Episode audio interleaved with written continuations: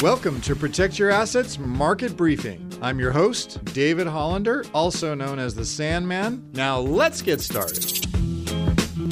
You may remember back in May, I was talking about the 3 keys to a bottom. And so I think it's a good time now as we reflect on this past year as to what we have seen and where we are right now. And so since I've been monitoring these 3 keys, I can say that there is some legitimate progress across each of them. And while none of them have been fully satisfied at this point, over this past month of November, each of these keys have started to show that the bottoming effect, if you will, it's occurring. And to me, that's a positive and something that I should be grateful for, because while none of them are satisfied, it takes a start to show that we're going in the right direction. So let me further elaborate on that, if you don't mind. The first one, as you know, as I've been talking about, is the Chinese lockdown due to the COVID virus. And so how we're going to know that bottom, key to bottom number one, has been reached is when China COVID cases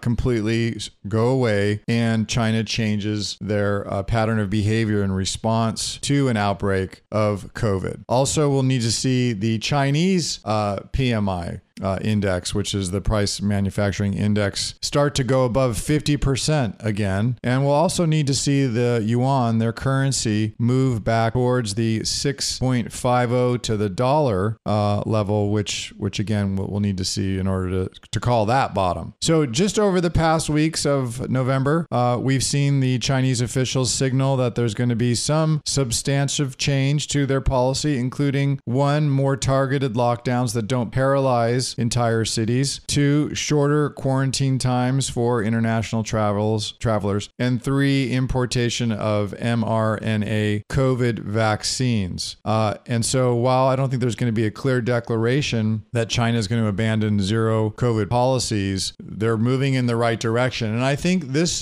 was showing on Friday when we saw the Apple City, they call it the Apple City. I can't really pronounce the name. This is a city in China where they produce about 70% of the world iPhone phones. And we had a labor outbreak due to all sorts of different claims, but you saw how the authorities dealt with it. It was swift. Sure, there were Apple executives who were going over there as well, but the government showed their willingness to deal with that issue pretty swiftly, pretty quickly. And again, that is good for the market overall, because it's showing that they're wanting to support an industry as opposed to some of the more draconian policies that you could argue have been around in response to COVID overall. So again, that's the first key. Again, something, a light at the end of the tunnel, if you will, that we're seeing. We're still not through the tunnel, definitely in the tunnel, but I'm seeing some light come upon us. The second key to a bottom is that inflation peaks and then declines, and we get to peak hawkishness from the Fed. Now, how we're going to know that is that the core price index, the core PCE price index, and the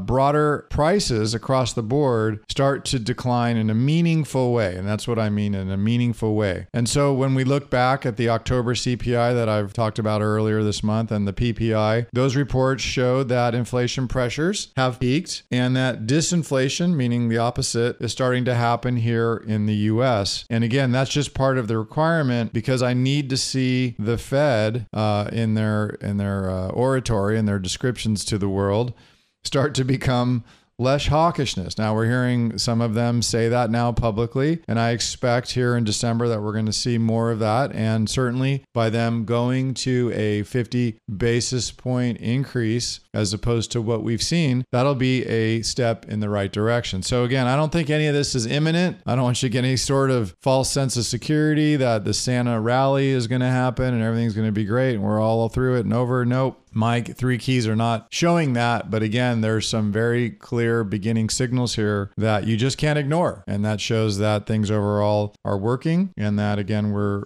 going in a good direction. Now, The key to the bottom, number 3, this is geopolitical tensions, and that we have to start to see those decline. You can hear the Protect Your Assets Market Briefing on your favorite podcast app or as an Alexa Flash Briefing. Just search for Protect Your Assets Market Briefing. Links to subscribe free wherever you listen are at libertygroupllc.com/PYA briefing.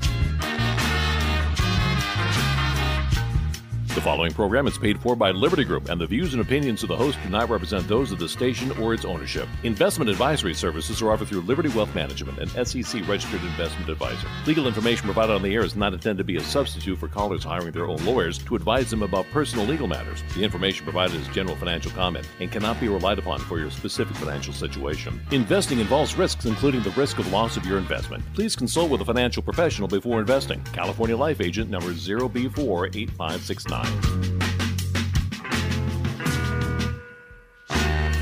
You're listening to the Protect Your Assets Radio Network.